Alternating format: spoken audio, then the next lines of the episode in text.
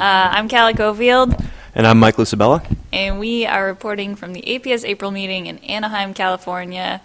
And it looks really warm and sunny outside, and there's lots of palm trees, but we've been in a heavily air conditioned building for three days now, just soaking in the physics. So much physics. So much physics. We have physics overdose. Um, but lots of cool stuff, lots of really neat discussions. So, yeah, okay. So, Mike, you're, you're a big fan of the Kepler mission, right? Yeah, I think it's one of those great missions that's a, a stepping stone to finding life elsewhere in the universe. Yeah, it's a hunt for extrasolar planets. We've done a couple podcasts about this. The scientists at this meeting were talking about kind of what's the next thing that we'll do to look for extrasolar planets. Because right now, Kepler, the way that it finds planets is it looks at a star and it looks for the shadow of a planet as it crosses in front of that star. Now, because they're so far away and planets are very tiny, they've really just found a lot of very big planets, large Jupiters. So, how do we look for planets that are smaller, like Earth, and that are rocky? Okay, in our solar system, planets orbit around the sun because the sun has a really big gravitational pull. But the little planets actually have a little bit of a gravitational pull too. And over the years, we've been monitoring the position of the sun, and actually, the gravitational pull of Jupiter has made it kind of wobble uh, a little bit. And scientists are actually hoping that they could look at other stars and observe that same wobble and determine from that whether or not there are planets orbiting around the star.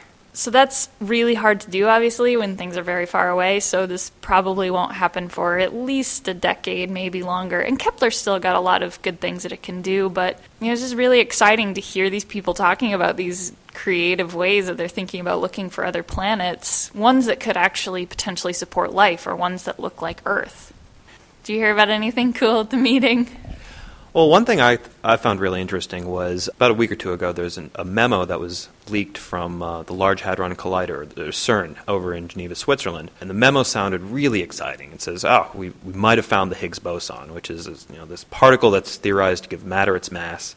We've been looking for it for years and years and years. The Large Hadron Collider, first thing it's looking for is that little guy. So, wow, sounds like we might, might have found it. But it was a weird announcement. It wasn't an announcement, it was a leaked memo anonymously leaked, and it caused kind of a kerfluffle in the physics community because it's not something that's really been vetted. It's not something that was really intended for uh, for the public to see.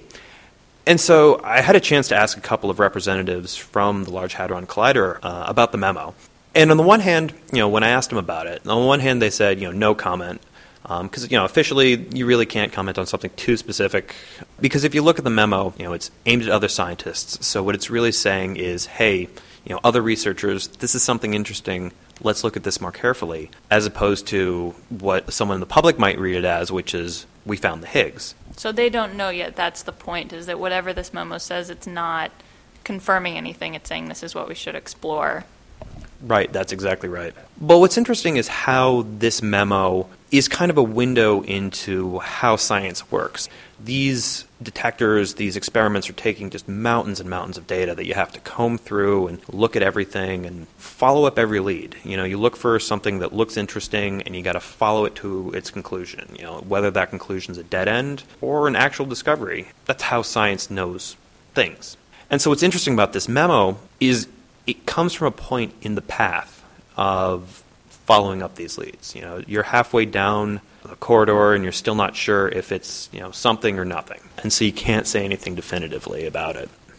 You know, it says something too about just life in the information age that, you know, these collaborations are made up of thousands of scientists now, but they're also people, and, you know, people have their own motivations, and people like to talk. That's exactly right. And it's just important to always keep that in mind when you're trying to separate the, the wheat from the chaff.